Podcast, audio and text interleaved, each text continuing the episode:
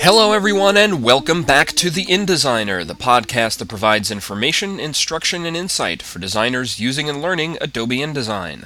I'm your host, Michael Murphy, graphic designer and Adobe certified expert in InDesign CS2. This is episode 25 To Track or Not to Track. This time out, I'm going to talk about paragraphs. Not paragraph styles, but about type at the paragraph level, including all of the options that, when you take the time to set them appropriately, will make the difference between amateurish and professional looking type. Now, right up front, I have to make a confession. In the past, I fell in with the wrong type of page layout application. I think you know the one I mean. And I abused tracking. Casually at first, but then it became a habit. Eventually, tracking type became my only way of getting through a layout. Sure, I tried to keep it below minus 1.5, but there were days where nothing short of minus 3 would do it for me. But I'm off it now. I'm admitting I have a problem, and I'm kicking the tracking habit. There are other, much better ways to control your type than tracking, which just tightens or loosens your type. If you want true control over the appearance of your paragraphs, you need to fine tune your hyphenation settings, justification settings, including word spacing, letter spacing, and glyph scaling, and another fantastic but almost hidden feature unique to InDesign optical margin alignment. We're going to take a look at how all of these impact the look of your paragraphs. Here are two frames filled with identical placeholder text. No adjustments have been made to improve the look of these paragraphs. I'm using justified text because the settings I'm going to apply are much more obvious with justified text. The frame labeled example 1 is going to be our benchmark for unformatted text, and I'm going to fine tune example 2 so we can compare them. Keep in mind this is body copy, so these are going to be relatively subtle changes, but whether it's a few paragraphs or hundreds of pages, these settings make all the difference. First, I'll select all of the text in example 2 and call up the paragraph palette using Command Option T or Control Alt T on the PC. From the flyout menu, I select Justification to open the Justification dialog box. Here I have settings for word spacing and letter spacing, which are pretty self-explanatory, as well as glyph scaling, which I'll explain in a moment. For each of these, I can set a minimum, desired, or maximum value. For justified text, all three are extremely important, but the desired word and letter spacing values apply no matter what alignment scheme you use, so you need to set that properly here. Since I have preview checked, you'll see my changes applied behind the dialog box as I make them. Starting with word spacing, I think 80% of the built-in spacing for this font is a bit too close, so I'll increase this minimum value to 85, which means that my words will never get closer than 85% of their default spacing. Every font has its own built-in spacing settings, so 85% for this typeface will look different than 85% for another. For desired, you would think 100 would be the right way to go, but I find that most typefaces could stand a little adjustment, so I'm going to bring that down to 95.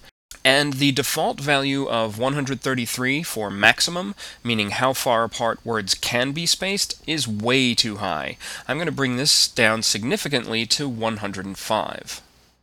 Moving on to letter spacing, I'm going to make very minor adjustments here. I'll set my minimum value to minus 3%, my desired value to minus 1, and my maximum to 2%. Now we come to glyph scaling. This is basically the same as horizontally scaling your type, which is generally a very, very bad idea. But in the context of justifying type and used very sparingly, this can go a long way to improving the look of your paragraphs. As with everything else, it depends on the typeface you're using. I'm going to enter very small values that will be nearly imperceptible if they get applied in the justification of this text. A minimum width of 98%, a desired width of 100%, and a maximum width of 101%. The auto-leading setting does not apply to the text I have selected, and I'm going to keep the default full justify for single word justification. The default Composer option is Adobe Paragraph Composer, one of the key features of InDesign's typographic power. If you select Adobe Single Line Composer, you're basically handling justification the way QuarkXPress does, looking only at how to balance a single line rather than making justification decisions based on how it affects the entire paragraph. It's a good idea to stay with this default for just about everything, especially justified paragraphs. Let's take a look at this modified example compared to the unadjusted one. What we're striving for here is good typographic color. The spacing shouldn't draw attention to itself, and blocks of text like this should have an overall even tone of gray to them. The time-honored way to evaluate typographic color is to squint or unfocus your vision as you look at the type. I'll save you the trouble and do that for you here on the screen. Notice how much more consistent example 2 on the right is compared to example 1 on the left, which has pronounced gaps in it. The eye tends to be drawn toward these spacing gaps in paragraphs, so minimizing them is always the goal. At first glance, there doesn't appear to be a whole lot of difference between the two examples. The most pronounced change is in the second paragraph. Notice how different the line breaks are and how open the word spacing is on this line in example 1 compared to the same line in example 2. But a closer look at each example shows it a bit better you can see that the word spacing in example 1 is greater than in example 2. That's the default 133% maximum compared to the 105 setting applied in example 2. And the letter spacing adjustments we made contribute to this as well. But we're not done yet. There are hyphenation settings to apply that will also contribute to how good or bad our paragraphs are going to look. Selecting my text in example 2 again and bringing back the paragraph palette, I'll select hyphenation from the flyout menu this time to change and apply hyphenation settings. In flush left text or under other circumstances, I might want hyphenation turned off. But good hyphenation really helps out justified text, so I want to make sure hyphenation is checked for this example. Most of my settings will be a matter of personal preference, based on my experience, so you should always evaluate how hyphenation is going to impact both the typographic color of your text and how readable it makes it for the audience. I'm not a big fan of very short words being hyphenated, or of words that hyphenate before or after only two letters. So I'm going to make sure that only words with at least six letters get hyphenated, and only then after the first three letters in the word, or before the last three letters in the word. It's a subtle change, but subtlety is what this is all about. Hyphen limit essentially means how many consecutive lines can end with hyphenated words. I don't know about you, but I hate seeing two lines in a row that end in hyphens, especially in justified text because the hyphens optically change the shape of the right edge of the column. So I limit my hyphens to one, so I'll never have two lines in a row that end with hyphenated words. And now we are about to enter the hyphenation zone. Sounds mysterious, doesn't it? It was mysterious enough for me that I had to go look it up just to make sure I wasn't understanding it incorrectly. The hyphenation zone setting will have no effect on our specific example.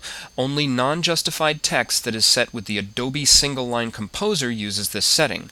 But just so you know, here's how it works. Here again I have two identical text frames, except that the one on the left has a hyphenation zone setting of half an inch, and the one on the right has a setting of one quarter inch. With guides on, you can get an even clearer sense of the difference. What the hyphenation zone determines is how much space InDesign is allowed to leave between the end of any given line and the end of the column or text frame. It will use as much as, but no more than, the amount you set. With only one quarter inch available to it, the rag on the right column is much tighter while the left column rags much more inconsistently because the half inch setting allows for twice as much space. And that's all there is to it. You have now mastered the hyphenation zone. Okay, back to our main example.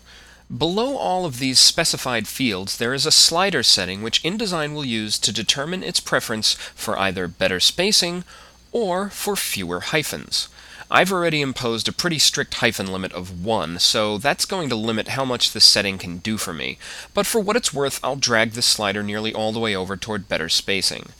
I want to decide for myself whether or not to hyphenate capitalized words, and hyphenating the last word in a paragraph is always a bad idea, so I'm going to uncheck both of these options, click OK, and I'm done with my hyphenation settings. There's another adjustment to be made here that doesn't even require selecting the text itself. I can select the text frame with the selection tool, go up to the type menu, and choose Story. This opens up what's probably the smallest palette in the entire application, one that has only one function and one setting related to that function, and that is optical margin alignment. Because letter forms have such different shapes, a justified column can look uneven on the right and left sides depending on what letters are touching those margins. To make a justified column look more optically even, you actually have to push certain letter forms out of the column edges to create that even appearance. This is what optical margin alignment does. Why is it in a palette called Story? I haven't asked anyone at Adobe, but my best guess is that it's because optical margin alignment gets applied to every frame into which a story flows. So if you have a multi-page document, you don't have to apply it frame by frame. I'll check this option and turn it on, and since I have 9 point body copy, I'll set the align based on size value also to 9. Now let's take a closer look at what this did for me. Notice the serif on the capital A in the first paragraph. It's actually poking outside of the frame to bring the prominent edge of the letter form closer to the column margin. Look what happens when I add a quotation mark to this paragraph, and then when I add it to example 1. The quotation mark in example 1 stays inside the frame and creates a bit of a hole that breaks up the uniformity of the column edge, but the optically aligned frame hangs the punctuation outside of the frame edge, keeping it nice and clean. The same goes for hyphens and other punctuation on the right side of each frame. Example 1 has all of its hyphens inside the frame, but example 2 pushes the hyphens out to keep the right margin optically consistent. Now let's go the lazy way, using tracking. If I select all of example 1 and simply apply negative tracking values to tighten it up, look at what we get. If anything, tracking makes these paragraphs look worse, especially the word spacing. I'll isolate a few examples that really stand out. Each of these lines have the exact same number of words in both example 1 and example 2, but look at how bad the word spacing is in example 1. You could drive a truck through these spaces, and the letter spacing looks uncomfortably tight in contrast to that. In example 2, everything is much more even. No letters are jammed together, and no word spaces draw a lot of attention to themselves.